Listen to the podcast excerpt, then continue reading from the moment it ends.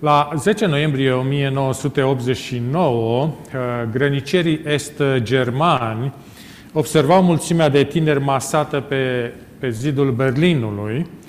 Peste câteva ore, uh, granița dintre cele două state germane era deschisă. Zidul Berlinului a căzut, locuitorii Berlinului de Est puteau să treacă liber în partea cealaltă, parte a zidului. Pentru prima oară, ă, după aproape 30 de ani, ă, cortina de fier se prăbușește, fără a putea ține piept cursului istoriei. Ă, Biblia vorbește despre prăbușirea unui zid și îl vom aborda în această ultimă prezentare. Iosua avea încă de mult de învățat despre căile lui Dumnezeu. Moise îl învățase mulți ani. Iosua a fost prezent la Paște, a experimentat trecerea Mării Roșii, a fost martor la stâlpul de nord și la stâlpul de foc uh, uh, manifestat ziua și noaptea. Uh, el a fost unul dintre iscoadele care a mers în Canaan, a fost de acord cu Caleb, credea și el că puteau să intre imediat în țară și a fost cu totul credincios și loial lui Moise. Iosu a văzut șarpele de aramă pe care l-a ridicat Moise. A mâncat mană în deșert ca toți ceilalți. Dumnezeu l-a ales să-i succeadă lui Moise și i-a dat o asigurare fantastică. O găsim în Iosua, capitolul 1, versetul 5, care spune așa. Nimeni nu va putea să stea împotriva ta cât vei trăi. Eu voi fi cu tine cum am fost cu Moise, nu te voi lăsa și nici nu te voi părăsi. Moise nu mai era. Iosua a înțeles că pasul cel din tâi pentru cucerirea Cananului era luarea Erihonului. Înainte uh, de toate, însă el a căutat să se asigure că Dumnezeu îl călăuzește. Uh, Ellen White spune, când s-a retras din tabără ca să fie singur și să se uh, roage ca Dumnezeul lui Israel să meargă înaintea poporului său, a văzut un războinic înarmat avea o statură înaltă și înfățișare impunătoare, cu sabia scoasă din teacă. Iosua a intuit că acest om era o forță de luat în seamă.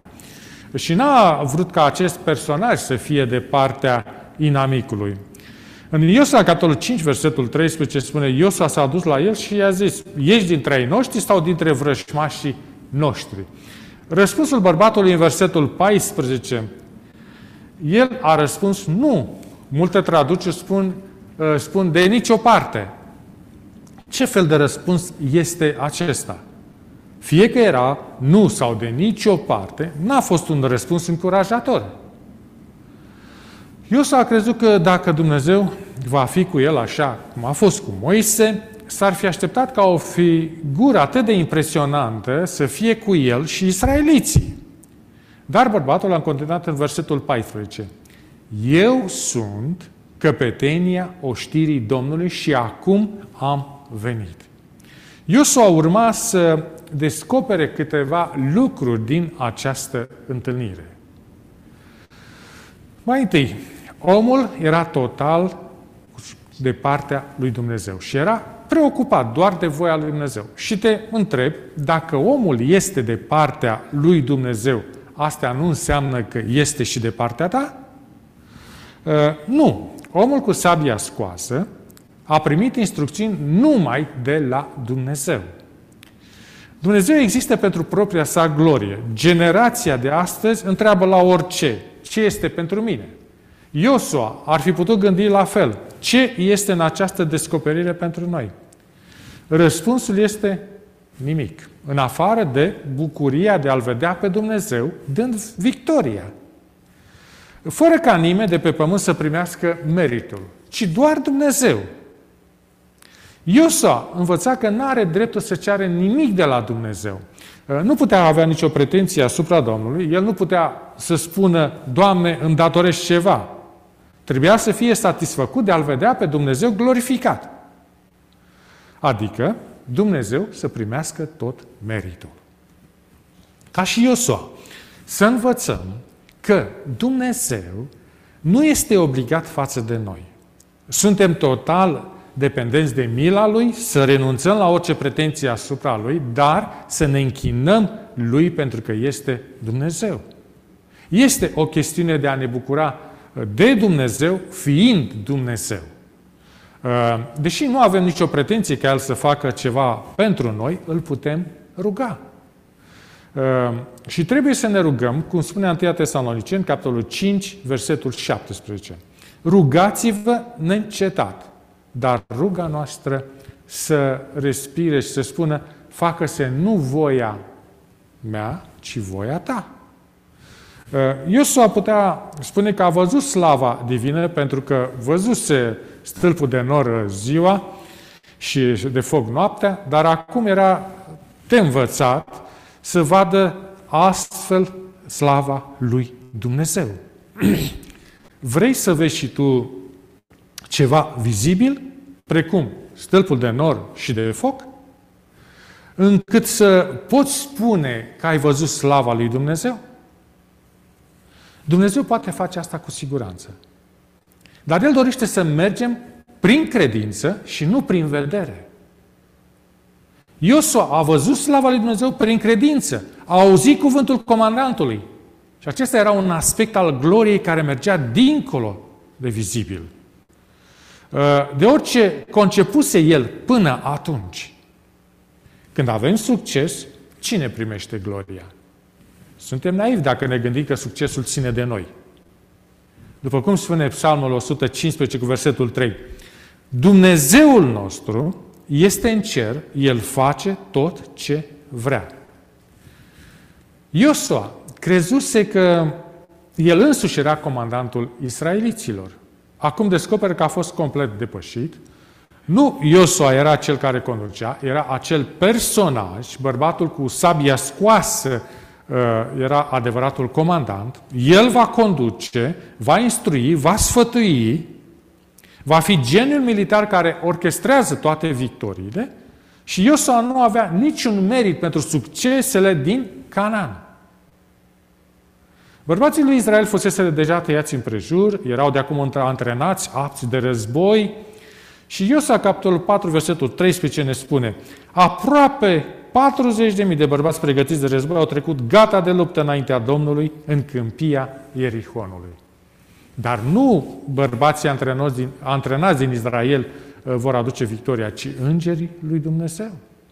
Aceasta a fost singura explicație pentru despărțirea râului Iordan. După cum a spus Elisei uh, an mai târziu, cei care sunt cu noi sunt mai mulți decât cei care sunt cu ei. Iosua l-a întrebat pe comandant dacă are vreun cuvânt pentru el. Iosua, capitolul 5, versetul 15. Căpetenia oștirii Domnului a zis lui Iosua, scoateți încălțămintea din picioare, căci locul pe care stai este sfânt. Aceeași poruncă o primise Moise la Horeb. Și ele noi spune, porunca aceasta i-a descoperit lui Iosua caracterul străinului misterios cel care stătea înaintea conducătorului lui Israel era Domnul Hristos. Cel prea înalt și copleșit de teamă sfântă, Iosua s-a aruncat cu fața la pământ. Iosua nu era conștient că uh, se afla pe pământ sfânt, trebuia să fie învățat și ce face un petec de pământ să fie sfânt? Este momentul și locul unde se arată Dumnezeu. Uh, el poate face aceasta oricând și oriunde și locul cel mai nesemnificativ poate fi sfânt atunci când Dumnezeu este acolo. La rugul aprins, Moise a fost nevoit să-și scoată încălțămintea, pentru că a încercat să-și dea seama ce nu voia Dumnezeu să-și dea seama. Uh, Iosua și-a scos încălțămintea și când a aflat că nu trebuie să ducă el bătăliile, aceasta o va face Dumnezeu, cum spune Isaia, capitolul, Iosua, capitolul 6, versetul 2, Domnul a zis lui Iosea, iată, dau în mâinile tale Erihonul și pe împăratul lui, pe vitejii lui ostași, și ce putem învăța de aici? Primul lucru, armatele cerului vor învinge puterile întunericului, Dumnezeu va trimite o altă revărsare a Duhului Sfânt, va fi ploaia târzie, În al doilea rând, Dumnezeu ar putea trimite îngeri fără ca noi să fim în preajmă, dar El a ales să-i folosească pe cei care sunt echipați. Pavel a spus lui Timotei, în 2 Timotei, capitolul 2, versetul 15, caută să te înfățișezi înaintea lui Dumnezeu ca un om încercat, ca un lucrător care nu are de ce să fie rușine și care împarte drept cuvântul adevărului. Și în al treilea rând, uneori Dumnezeu nu face nimic decât ca răspuns la rugăciune. Ele noi scria, este planul lui Dumnezeu să nu ne dea anumite lucruri decât dacă ne rugăm. Cei care se străduiesc pe pământ să se roage neîncetat atrag atenția Dumnezeului în ceruri. Poate că nu ești cea mai educată persoană, poate că n-ai talent să vorbești, să scrii sau să cânți, poate simți că nu ai alte daruri ale Duhului Sfânt, dar te poți ruga și ești chemat la slujba rugăciunii. Interesant este că nu este menționat niciun dar al rugăciunii. Nu o vom găsi în lista darurilor Duhului Sfânt din 1 Corinteni 12, 8 la 10 sau Romani, capitolul 12, versetul 3 la 8. Rugăciunea este un dar, este o datorie. 1 Petru 2 cu 9 spune Voi însă sunteți o seminție aleasă, o preoție împărătească. Care este uh, atribuția preotului? Să se roage. Să mijlocească la Dumnezeu pentru oameni. Și satana tremure când vede pe cel mai slab credincios pe genunchi. În 1 Petru, capitolul 2, versetul 9, în continuare. Sunteți un popor pe care Dumnezeu și l-a câștigat ca să fie al Lui, ca să vestiți puterile minunate ale cerului, ce, ale celui ce v-a chemat din întuneric la lumina sa minunată. Să-L facem cunoscut pe Dumnezeu. Așa cum ni s-a descoperit în Sfânta Scriptură.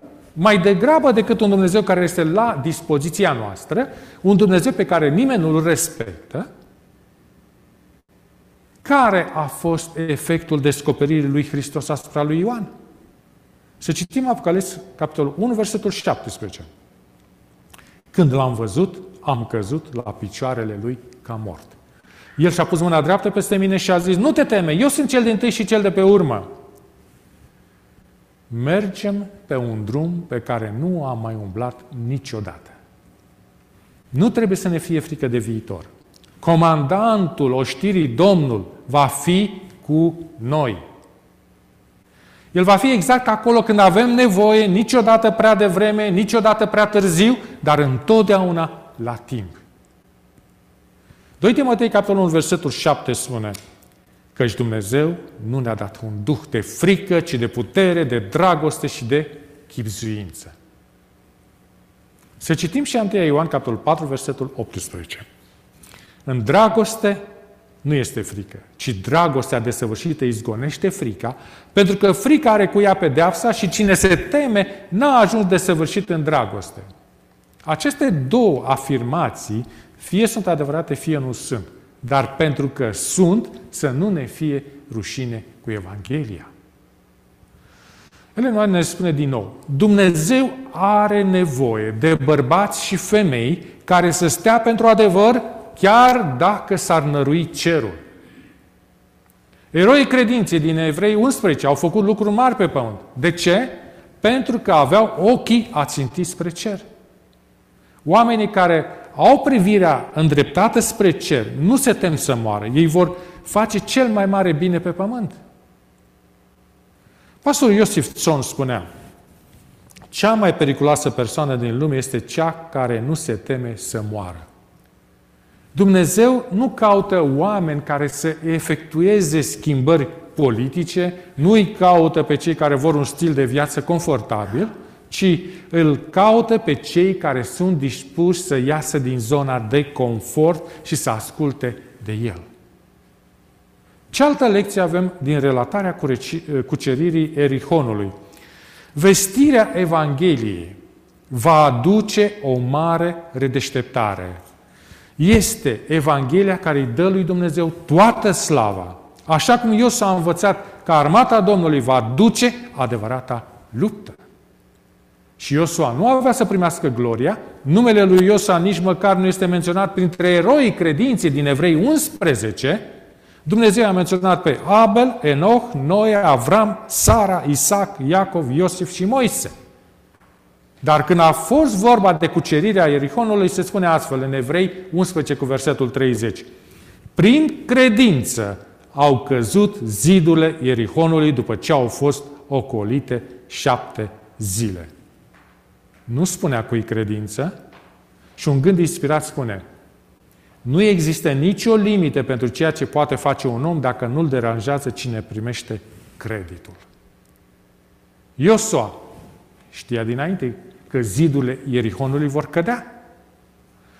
Pentru că Dumnezeu îi spusese, iată am dat Erihonul în mâna ta, dar când i-a spus așa, Erihonul era închis și întărit de teama copiilor lui Israel. Și nimeni nu ieșea din el și nimeni nu intra în el. Ne spune Iosua, capitolul 6, versetul 11. Și există alte trei lucruri pe care le putem învăța de aici. Primul, Dumnezeu îl asigura pe Iosua dinainte că bătălia a fost deja câștigată, pentru că Dumnezeu cunoaște perfect viitorul, după cum spunea și teologul Augustin, un Dumnezeu care nu cunoaște viitorul nu este Dumnezeu. Dumnezeu știe sfârșitul de la început. Isaia 46 cu versetul 10. Eu am vestit de la început ce are să întâmple și cu mult înainte ce nu este încă împlinit. Dumnezeu i-a spus lui Pavel, nu te teme, ci vorbește și nu tăcea, căci eu sunt cu tine și nimeni nu va pune mâna pe tine ca să-ți facă rău, vorbește, fiindcă am mult norod în această cetate. Faptele 18 cu versetul 10. Dumnezeu i-a numit poporul meu. Înainte ca ei să se convertească, Dumnezeu cunoaște viitorul și El știe cine va fi mântuit. Astfel că Pavel a rămas acolo și rezultatul a fost întemeierea unei mari biserici în Corint. Al doilea lucru pe care îl putem învăța. Aceasta este esența Evangheliei, că neprihănirea ne este atribuită prin credință și fără fapte. Roman, capitolul 4. Martin Luther a ajuns să vadă aceasta și a început reforma în, din secolul al XVI, iar lumea a fost răsturnată cu susul în jos. Cineva a citit comentariul lui Luther al epistolei către romani și rezultatul a fost marea redeșteptare din Anglia, cu John Wesley și George Whitfield conducând lucrarea. Redeșteptarea din Massachusetts a început în 1733-1738 și s-a datorat în mare parte predicării îndreptățirii prin credință de către Jonathan Edwards. Și a treia lecție. Ierihonul era închis bine. Aceasta este o imagine uh, a stării spirituale a oamenilor. Cu toții ne naștem morți în greșeli, în păcate, așa cum ne spune Efeseni 2 cu 1, numai Duhul Sfânt poate da viață spirituală. Și în societatea de astăzi nu există frică de Dumnezeu. A vedea mii de oameni întorcându-se la Dumnezeu este echivalent cu căderea zidurilor Erihonului. Numai Dumnezeu putea cuceri Erihonul. Numai Dumnezeu putea salva. Iar israeliților li s-a cerut să facă ceva foarte ciudat. Iosua 6 cu 3. Înconjurați cetatea voi toți bărbații de război, dând o colț cetății odată, așa să faceți șase zile. De ce a poruncit Dumnezeu așa ceva? I-ar fi putut porunci lui Iosua să facă totul în prima oră a primei zile. Nu este nimic imposibil cu el. El ar fi putut face să cadă zidurile Rihonului fără ca nimeni să mărșăluiască în jurul lui. Și Dumnezeu ne cere adesea să facem lucruri care n-au sens. Cum a fost să-i ceară lui Avram să-l sacrifice pe Isaac, copilul promis. Copiii lui Israel mășrăluiesc în jurul orașului timp de șapte zile și aceasta este analog cu rugăciunea. De ce așteaptă Dumnezeu ca noi să ne rugăm? Să citim 2 Cronici, capitolul 7, versetul 14. Dacă poporul meu, peste care este chemat numele meu, se va smeri, se va ruga și va căuta fața mea și se va abate de la căile lui rele, îl voi asculta din cerul, îl voi ierta păcatul și voi tămădui țara. Noi trebuie să ne rugăm astfel smerindu-ne. Înconjurarea Erihonului este un exemplu de a crede cuvântul lui Dumnezeu. Israeliților nu le-a fost rușine să facă ce, ce li s-a spus să facă. Ei s-ar fi putut simți ridicol ca să înconjoare orașul odată de, uh, pe zi, timp de șase zile și de șapte ori în a șaptea zi. Naaman leprosul. Trebuia să se fi simțit ridicol când s-a scufundat de șapte ori în uh, râul Iordan. După a șaptea scufundare s-a vindecat.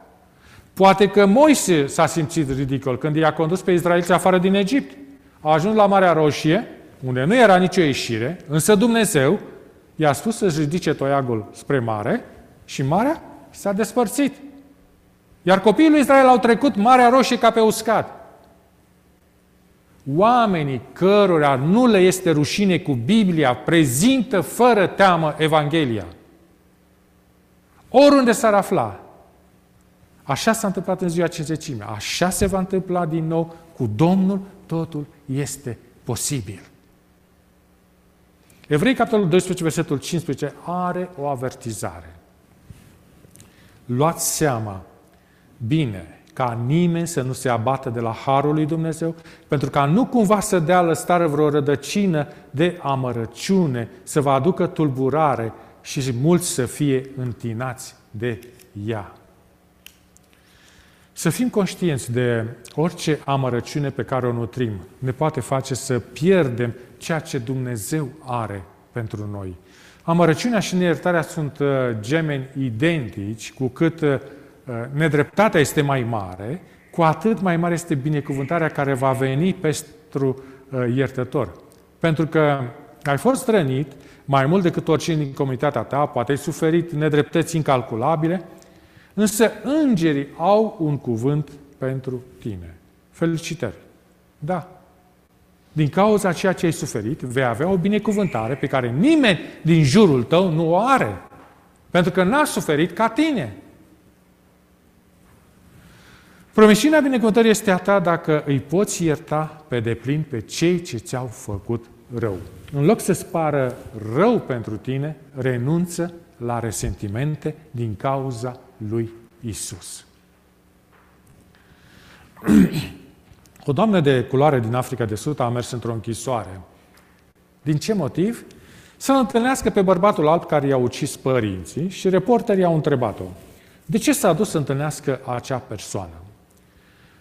Răspuns, ea s-a dus acolo ca să-l ierte. Și au întrebat-o, de ce? Ea a spus, din cauza lui Isus. Pastor Iosif Son a spus, trebuie să ierți total. Până nu vei face aceasta, vei fi în lanțuri. Eliberează și vei fi eliberat. Va fi cel mai greu lucru pe care îl faci vreodată, dar beneficiul este incalculabil. Cel mai rău moment din viața ta ar putea fi cel mai bun moment din viața ta. Dumnezeu face asta pentru tine, dar cu o condiție, să ierți total. Și nu o să-ți pară rău niciodată. Vei asculta și tu de cuvânt? Vei face ce au făcut israeliții la Erihon? Iosua, capitolul 6, versetul 20. Când a auzit poporul sunetul trâmbiții, a strigat tare și zidul s-a prăpușit, poporul s-a suit în cetate, fiecare drept înainte, au pus mâna pe cetate. Israeliții au făcut ceea ce li s-a poruncit să facă lor. Arma lor secretă era ascultarea de cuvânt. Și zidul Erihonului a căzut.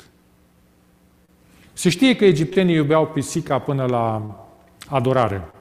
Dacă se întâmpla să moară, familia purta doliu. Și făcea tot posibil să o îmbălsămeze. Ei ajunsese chiar să o venereze și o asociau cu închinarea la zeița Isis.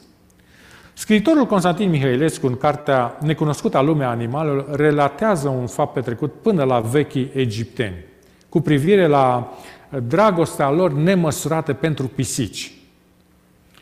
Cambise, regele persilor, dorea să pună stăpânire pe delta bogată a Nilului.